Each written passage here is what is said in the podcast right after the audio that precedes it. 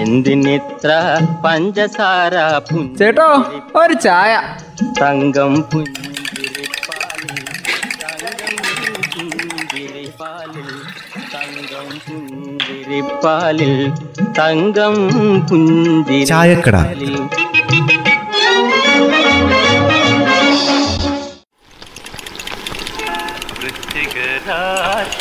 അമ്മേ. ഇതെന്താ ചായ ഓരോ ദിവസം ചെല്ലുന്തോറും കുറഞ്ഞു കുറഞ്ഞു വരികയാണോ? ആ അങ്ങനെയൊക്കെയേ തരാൻ പറ്റൂ. ഈ പറയണ പൈസക്ക് ചായ കിട്ടുക വേണം? പിന്നെ നിറച്ചും തരണം വെച്ചാ നടക്കില്ല കേട്ടോ. അല്ലെങ്കിൽ പിന്നെ സർവീസ് ചാർജ് കിട്ടണം. അങ്ങനെയാണെങ്കിൽ പറ്റും. സർവീസ് ചാർജോ? ഹോട്ടലിൽ നിന്ന് നമുക്ക് കഴിക്കാനുള്ള സാധനം കൊണ്ടുതരുന്നതിന് നമ്മൾ ബില്ല് കൊടുക്കുന്നുണ്ടല്ലോ.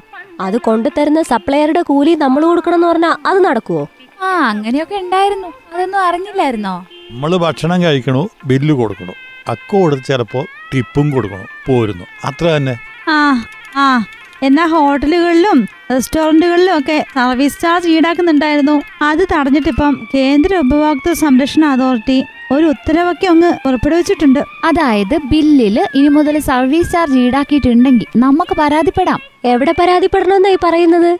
ആ സമയത്ത് എവിടെ പോയി പരാതിപ്പെടാനാ? അതിനൊക്കെ വഴിയുണ്ടെന്ന് ആയിരത്തി തൊള്ളായിരത്തി പതിനഞ്ചെന്ന ടോൾ ഫ്രീ നമ്പറിൽ അങ്ങ് വിളിച്ചാൽ മതി.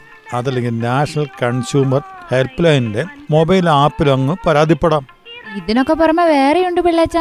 ഉപഭോക്തൃ കമ്മീഷനും ജില്ലാ കളക്ടർക്കും പരാതി നൽകാം. അതിന് പുറമെ വേറെയും പരാതിപ്പെടാൻ സ്ഥലമൊക്കെ ഉണ്ട് അവരുടെ വെബ്സൈറ്റ് കയറി പരാതിപ്പെടാം. പിന്നെ ഇമെയിൽ വഴി പരാതിപ്പെടാം. അതിനൊക്കെയുള്ള സൗകര്യങ്ങളൊക്കെ ഉണ്ട്. അല്ല ഇങ്ങനെ ഒരു തീരുമാനം എടുക്കാൻ എന്താ കാരണം? ഹോട്ടലുകളിൽ നിർബന്ധപൂർവമൊക്കെ സർവീസ് ചാർജ് ഈടാക്കുന്നുണ്ടെന്ന് കണ്ടെത്തി.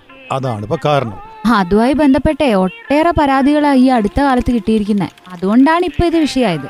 അല്ല അതിനിടയ്ക്ക് നമ്മുടെ ഹോട്ടൽ ആൻഡ് റെസ്റ്റോറന്റ് അസോസിയേഷനെ ഒരു ചർച്ചയ്ക്കൊക്കെ വിളിച്ചായിരുന്നല്ലോ കേന്ദ്ര മന്ത്രാലയം എന്നിട്ടെന്തായി അവർ പറഞ്ഞത് എന്താ സർചാർജ് നൽകാൻ ആരെയും നിർബന്ധിക്കുന്നില്ലെന്നാ? ആഹാ എന്നിട്ടാണോ ബില്ലിലൊക്കെ ഇങ്ങനെ വരുന്നത്?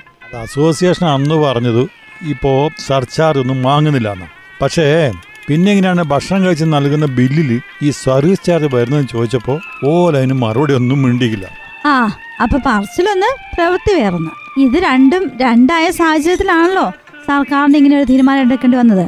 അതിനൊക്കെ വേറെയും മാർഗങ്ങളുണ്ട്. സർവീസ് ചാർജ് എന്ന പേര് പറയാതെ ബില്ല് വേറെ ഏതെങ്കിലും രീതിയിൽ അടിച്ചാ പോരെ. അപ്പൊ കുഴപ്പമില്ലല്ലോ.